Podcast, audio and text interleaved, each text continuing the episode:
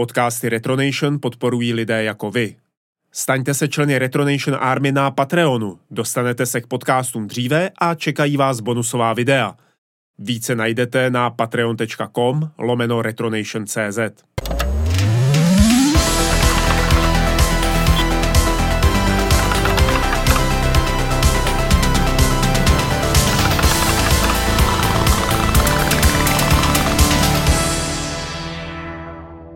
Milí posluchači Wolfcastu, od mikrofonu vás zdraví Martin Vaňo. Vítám tady i e, našeho e, eponymního technologického guru a Wolfa. Ahoj Wolfe. Ahoj.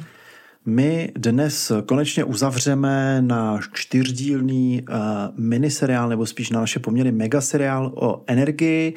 A jak Michal hintoval v prvním dílu, tak dnes se pustíme na velmi spekulativní pole a to tak spekulativní, že předpokládáme, že nám ještě větší nerdi, než jsme my, budou psát, že to máme blbě. Uh, no a vlastně jsme to trošičku uh, začali už minule tím, že jsme se bavili o radioastronomovi Kardaševovi a jeho Kardaševově škále a dnes nás čeká celá řada ještě daleko, daleko spekulativnějších konceptů. Většina z nich se týká budoucnosti, ale my se teď podíváme ještě do minulosti. My jsme posledně skončili tím Kardashem, což byl radioastronom. A já jsem vlastně minule zmiňoval, že díky radioastronomii víme o černých dírách, neutronových hvězdách a reliktním záření. No a když jsem teda zmínil reliktní záření, tak to je vlastně záření, kdy se po vzniku vesmíru ochladili, eh, ochladilo, teď nevím co, natolik, aby mohly vzniknout částice a, a tím se dostáváme k velkému třesku a teď předám slovo tobě, než se v tom úplně zamotám. Ano, k velkému třesku se dostáváme proto, že tady se dostáváme od um, relativně uměřených eh, ruských radioastronomů, k trochu jako šílenějším postavám, které jsou docela důležité pro právě ty teorie toho, jak to bude vypadat na konci. A jedna strašně zajímavá představa je Georg Henry, Georg Henry Josef Eduard Le, Lema, Lemaitre. Lemaitre. Lemaitre. Bych to čet. Když jsou, tam, když jsou tam prostě střížky a takové ty věci, tak mi to nejde. No pointa je v tom, že tohle to byl katolický kněz, teoretický fyzik, matematik, astronom a profesor fyziky na Katolické univerzitě v Louvain. Což je teda jako kombo, na který docela koukám prostě. Je to dobrý kombo. Ještě by mohl být gender studies profesor, to by bylo úplně nejlepší. To, to, to, to, to nevím, jak by to šlo dohromady s tím zbytkem, jako, ale uh, on, jako podle mě už byl jako, jako za, za potížistu jako v té době, protože tohoto je zvláštní kombinace a jako první spekulo expanzi vesmíru, což pos- následně potvrdil americký astronom Edwin Hubble a vlastně vytvořil, vytvořil prostě, nebo navrhl uh, Hubble Lemaitreův zákon a jako první odhadl Hubbleovu konstantu, že, kterou prostě Hubble potom upřesnil.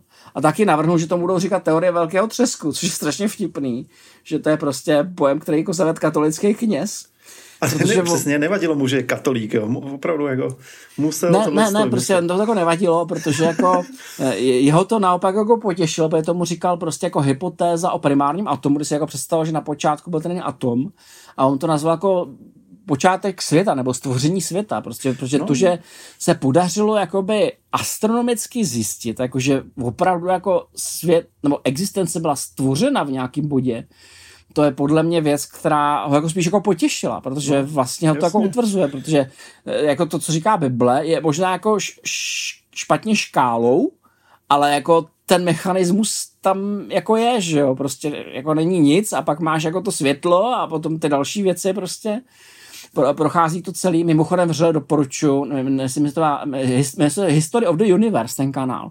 A mají tři a půl hodiny trvající video o, o prvních, prvních deseti sekundách ve existence vesmíru.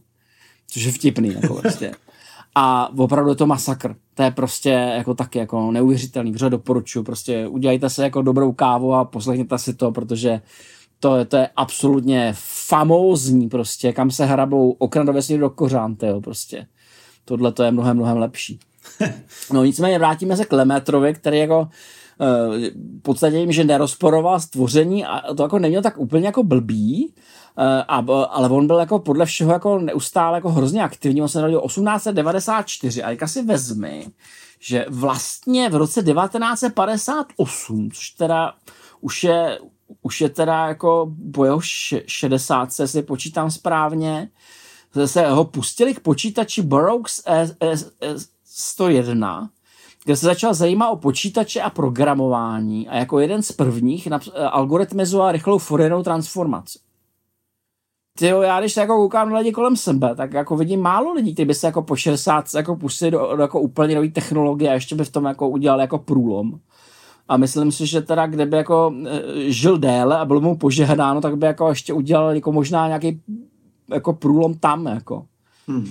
Tak ono, ono ty technologie byly jako v té době převratný, ale nebyly až tak neměnili bezprostředně ne, nevyžadovali po tobě, nebo já nevím, jak to říct, proč jakoby v, těhle, v tomhle věku uh, dokázal pochopit novou věc, když dneska prostě vysvětlit 60-letýmu člověku novou, nový chat, který má akorát jinak uspořádaný tlačítka i na lidský úkol.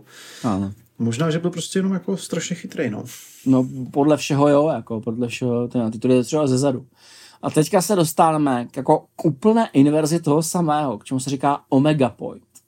Omega Point je už taková jako trochu duškovina, rakovina duškovina prostě. A tohle to je, to, to je teorie, se kterou přišel francouzský paleontolog, jezuita a katolický kněz Pierre Telhard de Chardin. Ah, de Chardin, jasně. Uh, který přišel, a to je strašně zajímavé, jako, jako, jako já nevím, jak to ty katolici dělají prostě, ale jsem jako byl takovýhle lidi, ale on, on, on v podstatě jako byl darwinista, ale jako, jako extrapoloval ten darwinismus a prostě řekl, že prostě evoluce bude neustále pokračovat, překročí homo sapiens sapiens, povede to k tomu, že dojde k revoluci noosféře a vznikne kognitivní sféra země. Až prostě jakoby celá země začne být jako vědomá a to bude furt pokračovat dál a dál. Až na konci, na konci existence všeho prostě se celý vesmír spojí do jediného bodu, do omega pointu, ve kterém vlastně všechno bude známo. To je vlastně taková evoluce Boha. On se hmm. popsal jako evoluci Boha, něco tento způsob, ale je to strašně zajímavý, protože on je popsal téměř termodynamicky. On prostě řekl prostě, že eh, je, je to přirozený, že vzniká noosféra, která bude větší k planetizaci, že vlastně neustále bude pokračovat vědecký pokrok, všechno se stane vědomí, bude to koherentní a bude to tak, že vlastně se ta tangenciální energie, ta fyzikální, začne mít na radiální energie, což je spirituální, prostě on viděl jakoby, jakoby proměnu, expanzi expanzi entropie, tohle on nevnímal, on prostě viděl jako proměnu jedné energie v druhou energii, protože zatímco u expanze vesmíru ta první fyzikální energie se neustále neřeďuje a míjí se v entropii, tak naopak ta vědomá se jakoby setkává a komunikací a rozvojem se koncentruje. Takže jako čím dál tím koncentrovanější prostě a, a dochází k jejím kompresi, takže vlastně čím víc bude ta, ta radiální energie, čím víc bude ta tangenciální energie rozptýlená, tím víc bude ta radiální uh, koncentrovaná, až, až to jako projde tím bodem na konci vesmíru a vznikne omega point. A tím vlastně vznikne něco jako Bůh. A tohle už jako bylo jako tak trochu jako šílený prostě, no, ale, ale je, to je, je, je, to, je to jako docela, docela cute prostě a mně se to no. jako docela jako líbí a minimálně, to, mě se to líbí.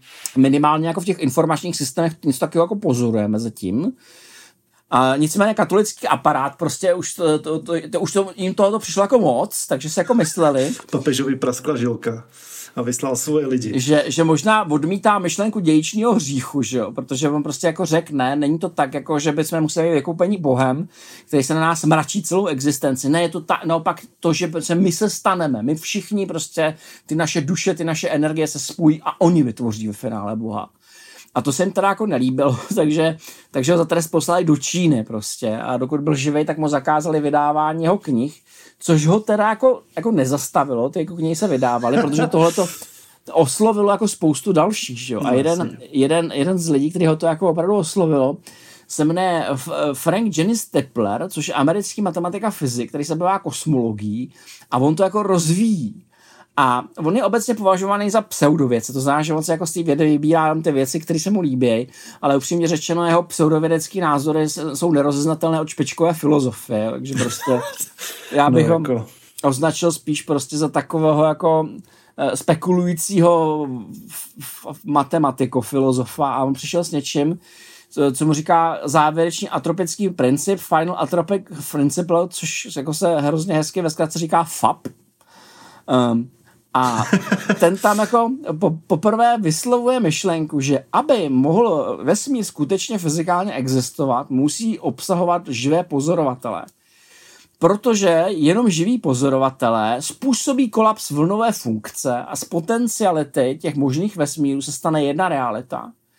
A, takže říká prostě, náš vesmír existuje, to znamená, že musí existovat taky ten omega point, ve kterém prostě eh, bude zachovaný veškerý život navždy. Eh, což je jako strašně zajímavý, je to takový jako trochu šílený, je to taková, jako říkám, jako taková trochu raková, raková teorie, že prostě bez pozorování není existence.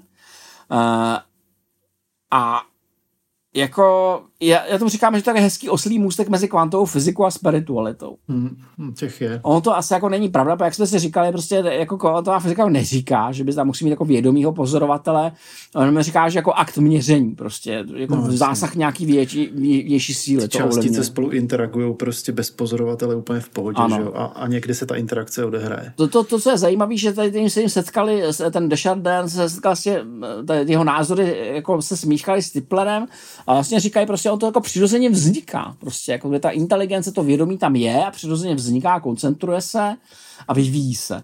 Tak dobře, prostě je to crazy, ale je to jejich jako idea.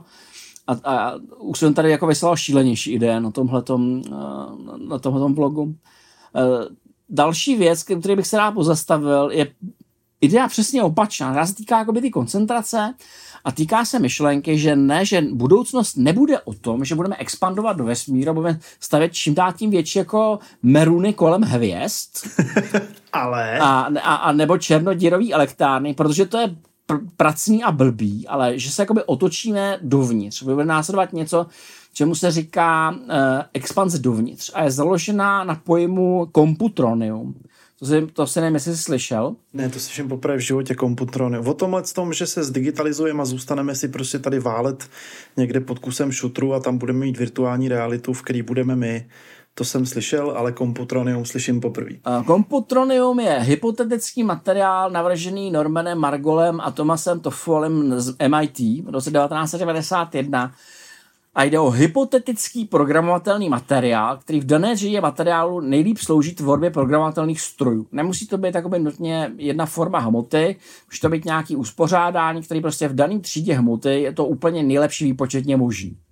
Prostě v okamžiku, kdy máš eh, nějaký atomy, tak prostě ten způsob, jak z toho udělat ten nejvýkonnější možný počítač je komputronium. Jo. A tohle to jako obecně patří do kategorie která se označuje Unoptanium, což znamená, že se z Avatara, z Avatara, že jo, to tam přiletějí, přiletějí prostě na tu neblahou no. planetu tam těžit Unoptanium. Unoptanium je prosím pěkně taky jako fyzikálně filozofický pojem, který označuje velmi pravděpodobně nezískatelný materiál s perfektními vlastnostmi pro daný účel. To je prostě taková, jako, řekl jako limita toho materiálu, taková tvoje idea toho, jak by to asi mělo vypadat. S tím, že například ta, to komputronium je jedna z možností, to je jedna z variant unoptany a prostě my v zásadě jako můžeme, můžeme mít představu, jak ten materiál bude vypadat, nikdy ho nezískáme, prostě je fakt nedosažitelný, ale to prostě pro nás je jako limitní materiál. Například to může být vysokoteplotní supravodivoč nebo materiál s neomezenou pevností v tahu a tak dále. Prostě je to, je to něco ten, ten způsob. Mm-hmm. No a ta představa je taková, že dostatečně pokročilá civilizace místo toho, aby letěla prostě a, a hledala nějaký další šutry prostě v dalších soustavách, tak řekne prostě sedeme na to, jdeme domů prostě a předělá si celý svůj domácí svět na hyperpočítač. A e, tady, vznik, tady objevuje něco, čemu se říká Barova škála, což je jako myšlenkový opak Kardashiovy škály.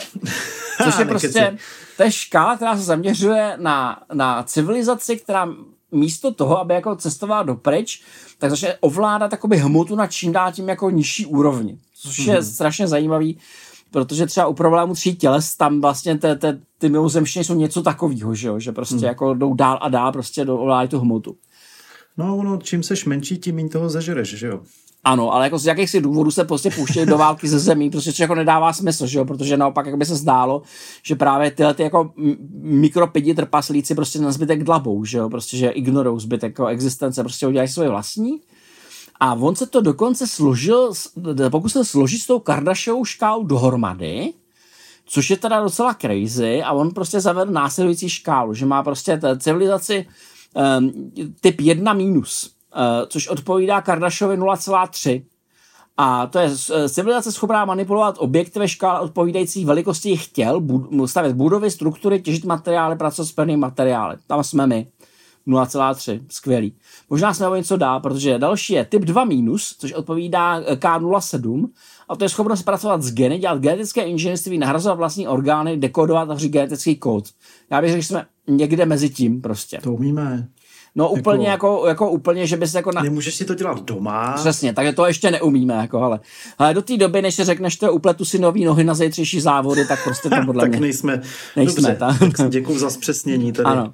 A potom je typ 3 minus, který má tak jako K07 a to je schopnost manipulovat s molekulami jejich vazby, tvořit nové materiály na této bázi.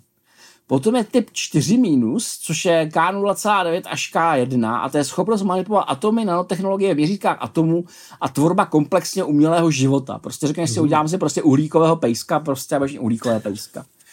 Potom je typ 5 minus, což odpovídá K1 až K2, což je, která předpokládá schopnost manipulovat atomovými jádry, syntéza a inženýrství nukleonů a e, celkově něco, čemu říká pikotechnologie.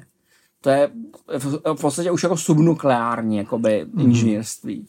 A pak má teda ještě typ 6 minus, což je K3, schopnost manipulovat skvarky a leptony, schopnost provádět inženýrství na úrovni těchto částic, to byly femtotechnologie. Takže vlastně umíš vysamonovat atom. V podstatě a potom teda jako dosáhneš jako typ omega minus, neboli K4 a to získáš schopnost manipulovat eh, časoprostorem a fyzikální realitu. No, tak to bych bral. To by bylo jako hezké. Tak no, to jdeme ale... nějak řešit, ne? No, ano, ano.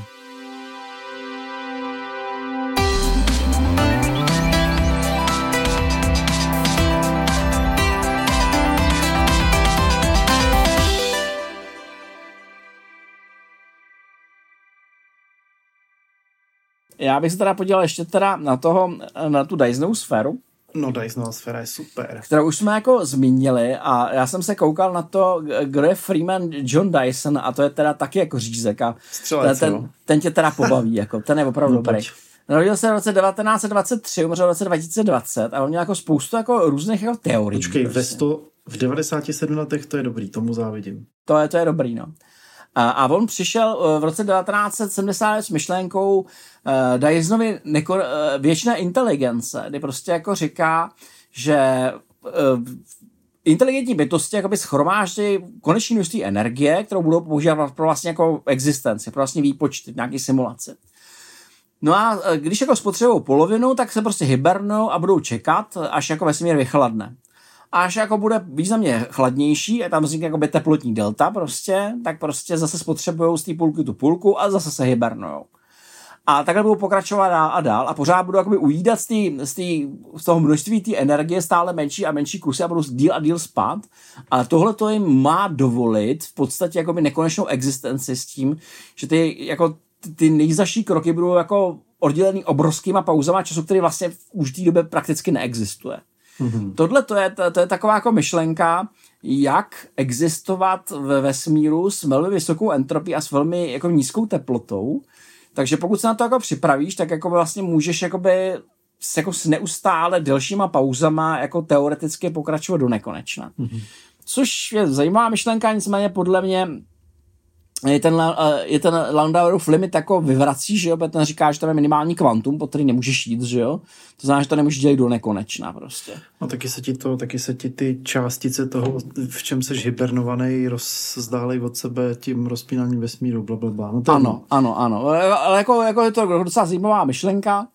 Uh, potom eh, z tohohle toho vyplývá strašně zajímavá věc, něco, čemu se říká Bremermanův limit, což je pomenovaný po německo-americké matematiku a biofyzikovi a Hansi Joachimu Brennermanovi, 1926, 1996, který prostě si řekl, že když víme, jaká je minimální hodnota té informace a víme, jakou máme hodnotu energie ve vesmíru, tak jsme schopni spočítat maximální computation, který se dá dosáhnout v uzavřeném celku bez celého vesmíru. Prostě ho nenapadlo nic menšího, ne, než si prostě říct, jo, jak, jak, velký, jak velký objem jako inf- computingu můžeme dosáhnout v našem vesmíru.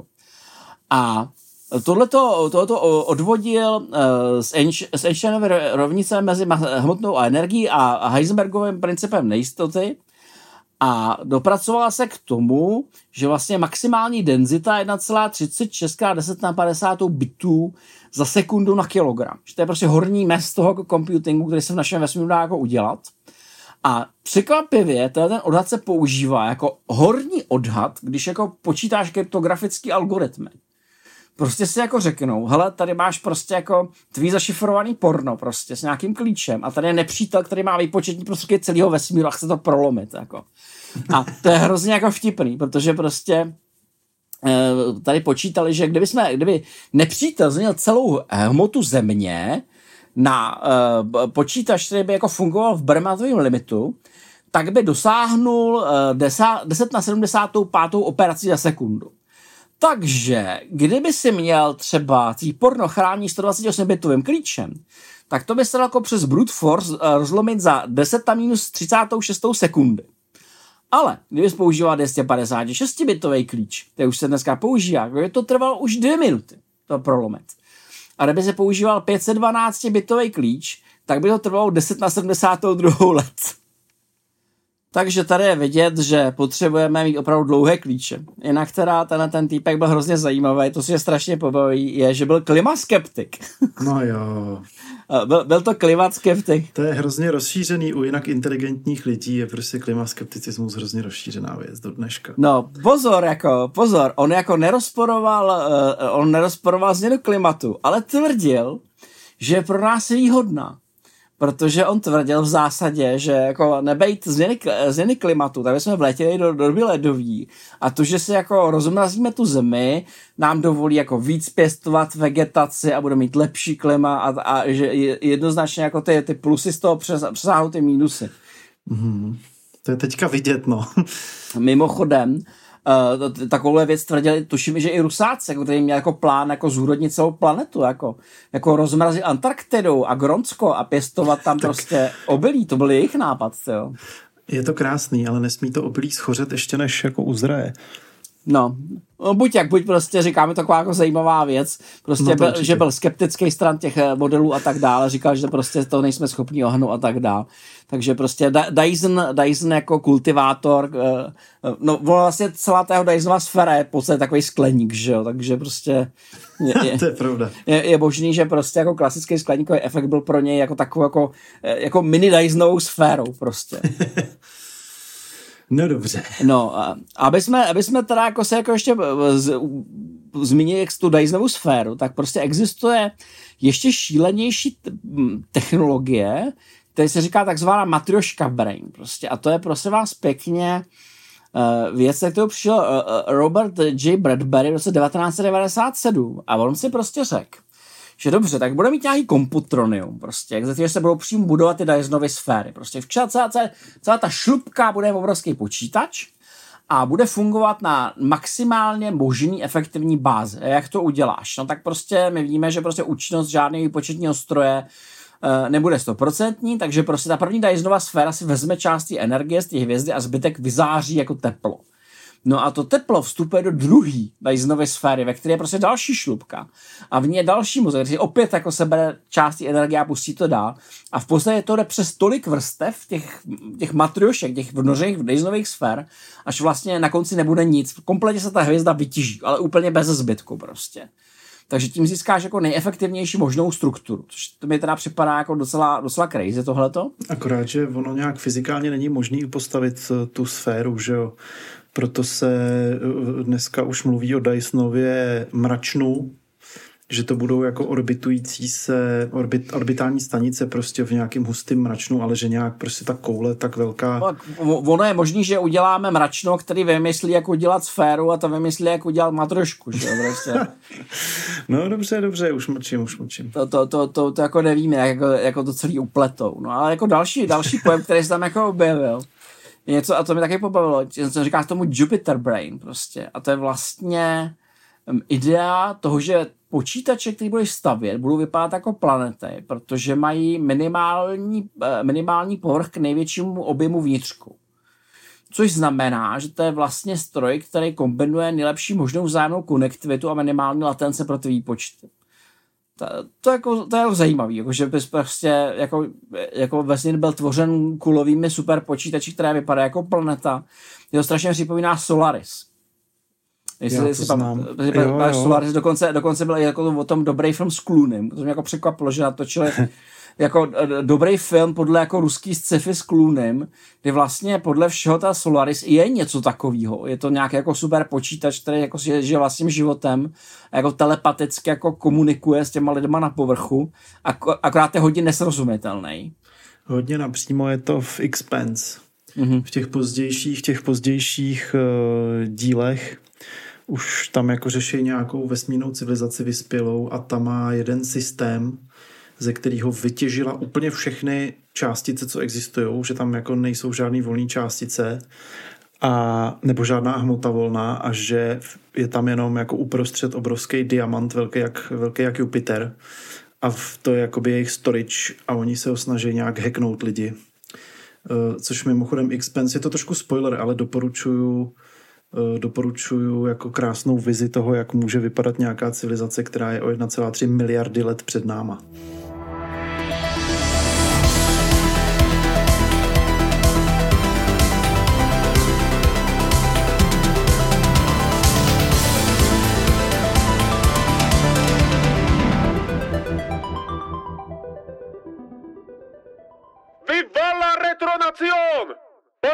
Naší tvorbu a dostanete unikátní předplatitelský obsah! Staň se členem Retronacion Army na Patreonu! Vivala Pixel Revolucion! Já bych se, já bych se tady od toho, toho krásného bodu odpíchl prostě k myšlence, který říkám, proč nežijeme v temném lese, proč si myslím, že prostě celá ta myšlenka temného lesa je trochu ujetá. No a můžu se zeptat, co je teda myšlenka temně, temného lesa? Myšlenka temného lesa vychází právě z toho konceptu problému tří těles, kdy vlastně temný les je o tom, že celý vesmír je plný nebezpečí a se v něm pohybuješ jako v temném lese a nechceš být viděný. Protože vlastně, když se jako... Kdo ví, jaký alien prostě ano, si tě všimne. kdo, kdo, ví, kdo ví, kdo tě pozoruje z temnot a kdo ví, co s tebou chce udělat prostě. A No jasně. Pointa je v tom, že ať se díváš na ten makropohled, ta- na ten mikropohled, tak vidíš prostě jednu věc, že to není specifický vůči něčemu. Že prostě oni říkají, vezmeme si tu masu, kterou máme, že jo, a jako, a- aby jsme vytěžili energii, kterou máme. A prostě jestli něčeho je ve vesmíru hafo, tak je to hmota a energie. Je toho všude strašná spousta, že jo. A je, jako daleko jednodušší, než se s někým boxovat o nějakou jeho blbou planetu, prostě, mi připadá prostě vzít si, co je zadarmo prostě to, co lítá kolem, že jo, prostě, já nevím, vytěžit asteroidový pás, eh, ro- roztřískat nějakou planetu, kde nikdo není a vytěžit si z ní ty prvky, které potřebuješ. Prostě je to, je to jednodušší. Uh, celá ta jako myšlenka, že bys někam putoval, jenom aby se jako rozmáznul jako cizí civilizaci, mi připadá jako, že žiješ v Mongolsku a napadne ti, že prostě sousedovi prostě rozjedeš bara, uh, barák buldozerem, protože prostě... Je to hodně antropocentrická myšlenka, bych řekl. To je, to je hodně antropocentrická myšlenka, že jo, zatímco prostě podle mě taková civilizace, zvlášť, zvlášť ta, která se otočí sama do sebe, ta, ta která pro, ty v, tý, v tom barově duchu jako expanduje dovnitř, tak na nás bude spíš jako dlabat, jako, protože, protože proč, že jo, tak on nemá k tomu žádný důvody. Uh, jako je teoreticky mo- možný samozřejmě, že na konci vesmíru, pokud těch zdrojů bude málo a bude se o ně soutěžit, jako třeba poslední hvězdy, tak to bude problém. To bude bitva o ty poslední ohniště, že jo? Takže já si myslím, že kdybych chtěl opravdu udělat jako nějakou ohrou temnou dystopii, tak by to bylo tohleto, jako ty poslední uhlíky ve vesmíru, o který jako fakt bojuješ, protože opravdu jako potřebuješ 120 let uh, světelných se k ním dostat, jenom proto, aby si zjistil, že už tam se bydlí tři civilizace mezi sebou, jako komu tam bude patřit prostě. To je jako klidně možný, že v takovém, takovém okamžiku to nastane. Na druhou stranu je možný, že civilizace v tomto stupni už budou tak pokročilí, že budou schopní pracovat s technologiemi, které se dovedeme představit tom částečně, jako je černoděrová elektrárna. Víš, co to je černoděrová elektrárna? Jo, jo, vím, no, že eh, jestli můžu teda, že střelíš do, na orbitu černé díry nějakou hmotu nebo energii a ona... Rotující, tam ona, je strašně důležitý. Musí být rotující černá díra. Oni to jsou nějaký, který nerotujou? No dobře, ano, ona ano. rotuje, ona rotuje a, tím, a, a ty to, když tam je určitá hladina, kde se dá ta černá díra jenom jakoby obletět a nespadneš do ní a a to se třeba může typicky stát jakoby fotonu a ty ho tam prostě vystřelíš, on se tam urychlí jak v urychlovači, potom vyletí ven a ty ho zachytíš někde nějakým vohníčkem, který ti ohřejvá prostě vodu. nějak, jako, nějak jako to zachytíš jako energii a tím jakoby žiješ vlastně z toho točivého momentu, či ty černý díry, z kterého odebíráš tu energii vlastně z něj. Řekl jsem to Bingo, dobře? řekl jsi to naprosto správně. Mě, mě osobně jako strašně baví představa, jakože prostě všichni mají zimu, protože se nepodařilo zachytit jako poslední paletu, takže prostě další tři dny nebude mít teplou vodu, co jako, eh, a to, jako podle mě se havárie budou dít i, i v té době, prostě to napadlo, že máme to strašně vtipný. No, eh, dobře, ale jako moje teorie je, že do té doby, než se dostaneme jako do stavu nějaké opravdu velké krize, tak v podstatě není důvod, proč by se vyspělé civilizace měly mezi sebou mlátit. Jako prostě jednodušší spíš vyměnit si informace a vykolíkovat si prostě pahorky. Jako. Jo, ale zase se vkrádá ta antropocentrická myšlenka, od kdy se jako lidi chovají racionálně, takže od kdy by se měli cizí civilizace chovat racionálně. Možná, že civilizace, která dokáže přeletět tu nezměrnou, ten nezměrný oceán prostoru, nějakým způsobem ho překonat, tak už k tomu má jako nějaký dobrý důvod a už je trošku jakoby dospělá emocionálně jako civilizace v tom, že prostě si nepotřebuje s jinou civilizací dokazovat, kdo má většího čuráka. Ano, ale, ano. pardon, chtěl jsem říct penis. Ale, ale to je taky jenom vlastně taková idealistická jako vize a těžko říct, jak to ve skutečnosti je, jestli vůbec nějaké civilizace jsou nebo nejsou. Nikdo neví. No já předpokládám, že by se chovala racionálně a že prostě než jako letět někam, kde se budeš s někým bydlit, je prostě lepší letět někam, kde si v klidu rozebereš ten systém a uděláš tam, co chceš, že jo. Hmm. Připadá mi to je jednodušší. No a já bych teda tohoto povídání asi teda schrnul. Mm-hmm. A, takže to, co se zdá, je, že v našem vesmíru je energie a informace hluboce svázaná na, na fyzikální, biologické i na technické úrovni. Je to všechno provázané. Překvapivě nejsou to odtržené věci, eh, do jisté míry se jak existuje ekvivalence mezi energií a hmotou, tak existuje jistá forma ekvivalence mezi informací a energií, tudíž i hmotou. Eh, to, co máme před sebou, je, že my se sice blížíme limitům toho klasického computingu, neustále se o tom mluví a často o tom mluví o křemíkovém konci a tak dále. Křemíkový konec samozřejmě nebude vypadat tak, že jsme ho definitivně opustili, to ne, prostě na to je jako moc dobrý. Ale zdá se, že se otevírají cesty, které budeme hledat, které nám dovolí vylepšit computing aspoň o tři řády energeticky, což by bylo teda jako boží, to by bylo absolutně super ale ty cesty, které tomu povedou, nejsou úplně prýma a jak jsem říkal, mě trochu irituje, že na starý kolena se musím pustit do těch oborů, který jsem jako nikdy neměl moc rád, jako je třeba ta termodynamika a tohleto, jako to, že, to, že se budeš jako vracet jako k těmhle těm věcem, aby se jako pochopil základy kvantových počítačů, tak to, to je crazy, no. Uh, Energie je strašně důležitá, eh, mě trochu irituje, jak se dneska přehlíží, nebo jak se na ní díváme naivně, prostě někdo spaluje všechno, co mu přijde pod ruku, eh, někdo si myslí, že když se prostě zbavíme elektřiny a budeme šlapat na kole, tak prostě vstoupíme do ráje. Já si myslím, že to je šílený. Eh, když jako vidím, jak se nic nedělá prostě a to, to si řekněme otevřeně. Prostě dneska, když někdo vypráví z nějakého z politiků, že teď řeší nějakou krizi, tyjo, nikdo nic neřeší a nikdo nic neřešil, protože to, to, je to tak, no. ta, ta situace prostě, ve které jsme, není nová. 25 let se o tom mluví. 25 no. let se o tom mluví a nikdo neudělal nic. Takže prostě pokud někdo třeba z ODS vypráví, že to je nový problém, který zůstal, ne, ne. Oni to prostě ignorovali celou dobu každý standardní politik čeká, že když to překlepe do voleb, tak to bude řešit někdo jiný. No. A ne, celá ta věc se odkládá až do bodu, kdy se to kompletně jako podělá prostě a to v té situaci opravdu jsme. A teď myslíš jako energetickou krizi, jo? Ano, ano, Myslíš protože, eh, protože, no, no, no, no jenom, že oboje, že jo, prostě ty, když Hmm. víš, že ty věci se blíží, tak bys měl jako konat jako včas. A měl bys konat s rozumem a ne v panice, že jo. Problém je, že politici řeší až teprve, když začnou panikařit voliči a ty to nezajímá.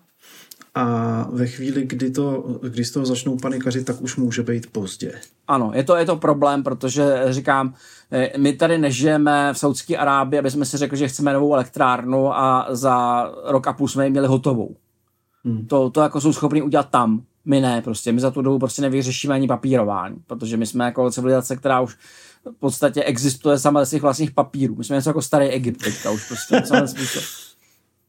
Máme lidi, kteří se tím dokážou celou dobu živit papírováním a málo kdo si uvědomuje, že oni nejsou facilitátoři prostě zlepšení výkonu, že oni ho brzdějí. Že oni jsou placený za to, že aktivně jako brzdějí prostě funkci své vlastní kultury. Což je strašný.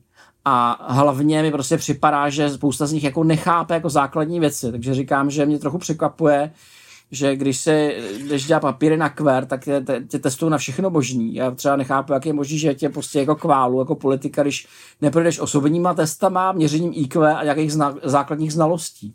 Jak můžeš rozhodovat o něčem, o čem vůbec nic nevíš prostě.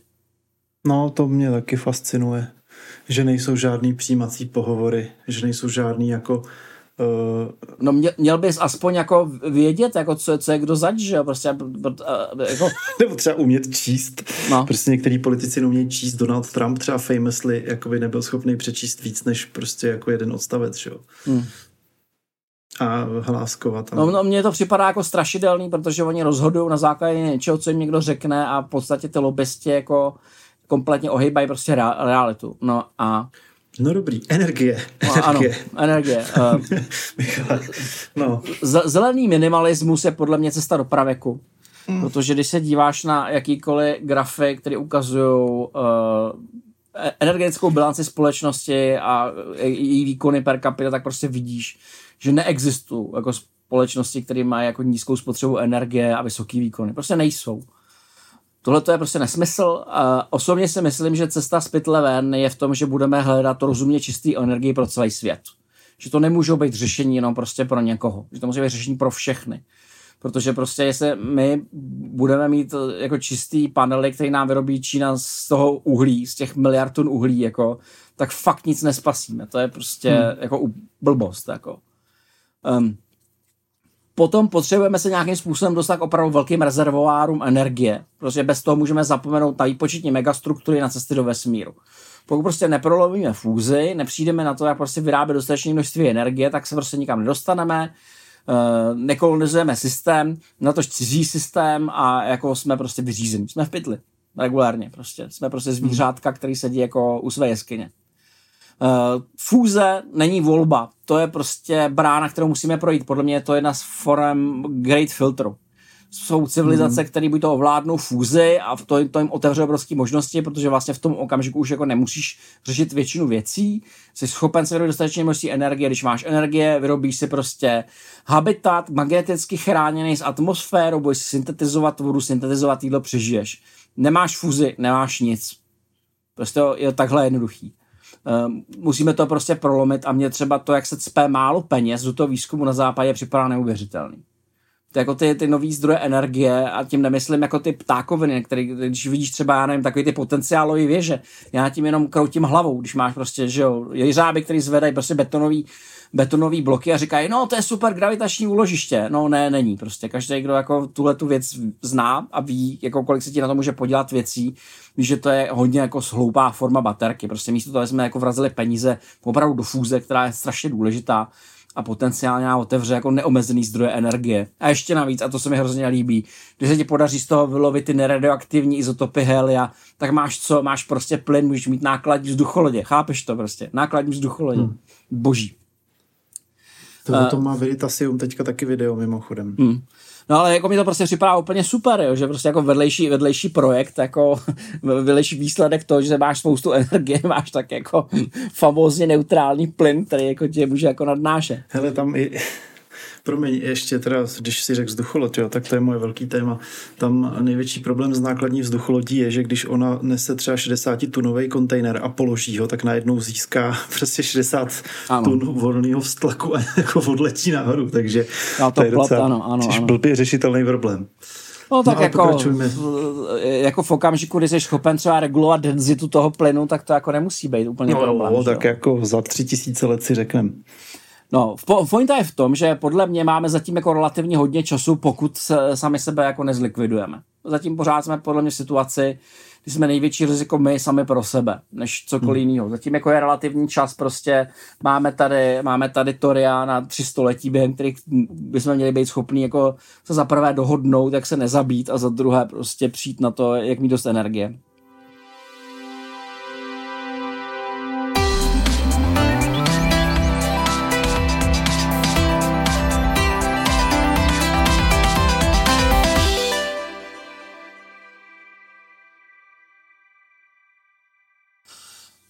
Většina transhumanistických teorií jsou šílenosti, což ale neznamená, že bych se jich nedalo s vynaložením úsilí dosáhnout.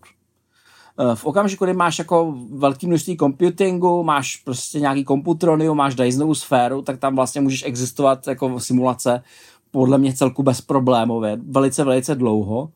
A digitální věčnost se nedá vyloučit, ale je nejistá, jak říkám. Uh, není absolutně jistý, že i tahle ta cesta nám nabídne věčnost, ale nabídne nám jako potenciál. A samozřejmě věc, která může kdykoliv přijít, je, že pořád můžou přijít velká překvapení v nízkoenergetické fyzice. Může, může, může třeba zjistit, že s tím, jak chladl vesmír, tak se objevily nové formy částice, možná, že se ukáže něco dalšího, že se prostě vynoří uh, z té temnoty jako nějaká další forma hmot, nějaká další forma existence, to se může stát, jako jistý to není. Uh, a asi se to nedá předvídat, ale je to možný. No a já se osobně myslím, že sice jsem tady tak jako skuhral a stěžoval si, ale on to jako není tak zlý, pokud se chytneme za nos a začneme něco dělat a bude to dávat smysl. Prostě nebude to... To je ale velký pokut, Michale, to je velký pokut. No já vím, že to je velký pokut, já vím, že to je velký pokut, ale uh,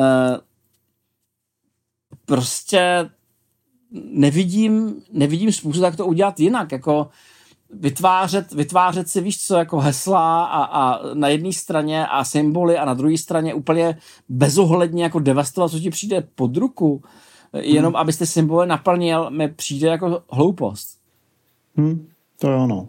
To je prostě hloupost, jako musíme najít něco rozumného, že jo, prostě jako cestovat do vesmíru za cenu, že zničí atmosféru je blbost, prostě, to, to taky. Prostě musíme mít rozumnou cestu, jak to udělat. A třeba to, že ukončili projekt Orion, jako mi dává víru v to, že to je v zásadě možný. Že? Jako důvod, proč ukončili projekt Orion, nebyl v tom, že by jim to nefungovalo, protože se zdá, že by to asi jako fungovalo. Ale prostě oni si spočítali, že startovat ze země tím, že budeš odpalovat pod sebou jaderné bomby, je tak trochu blbý, že jo? protože prostě tím zamoříš celou zemi prostě spadem. Takže aspoň jako v této době, nebo v tamté době prostě na to přišli, no. Ale jako chce to něco rozumného, no. chce to nějaký jako racionální přístup. Je to tak. A jako tím symbolem, který může být samozřejmě prázdný, může být třeba jako eh, masková kolonizace Marsu, to, že si prostě založíme jako městečko 500 lidí na Marsu a, a přitom jako, jako zničíme spoustu jiných věcí, to tak jako není rozumný prostě to. No a tak hlavně chceš žít jako na planetě, kterou celou ovládá prostě narcisistní sociopat. Já ne, jo.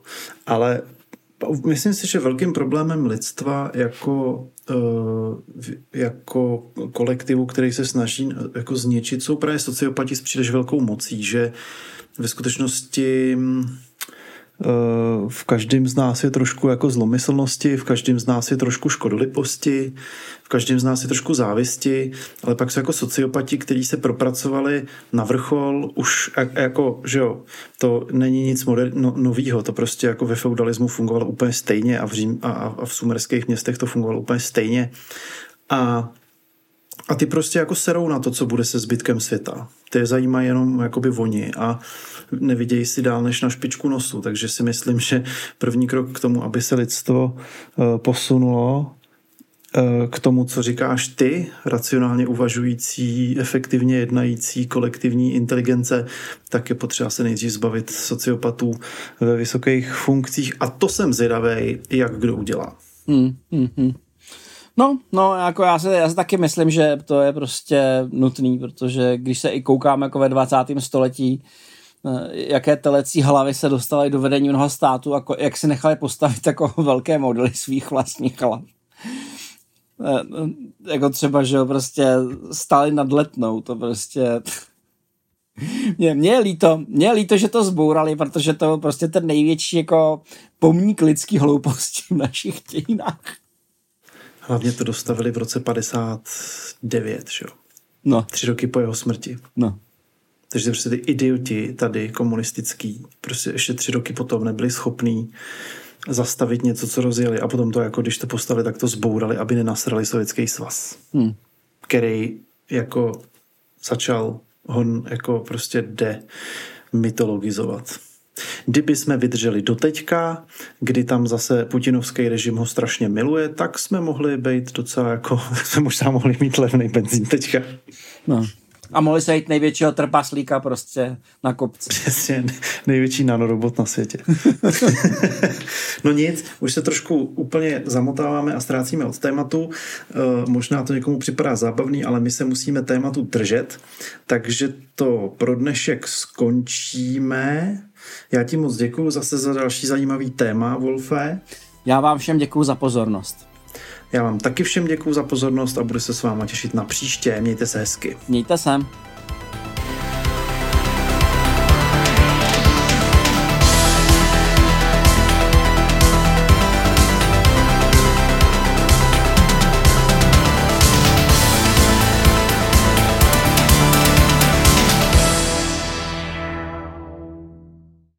Děkujeme, že jste doposlouchali až na konec. Udělá nám radost, když nás ohodnotíte ve vaší podcastové aplikaci nebo nám třeba napíšete recenzi. A nezapomeňte, Retronation to nejsou jen podcasty, ale také pravidelná videa o starých hrách. Podpořit nás můžete na Patreonu.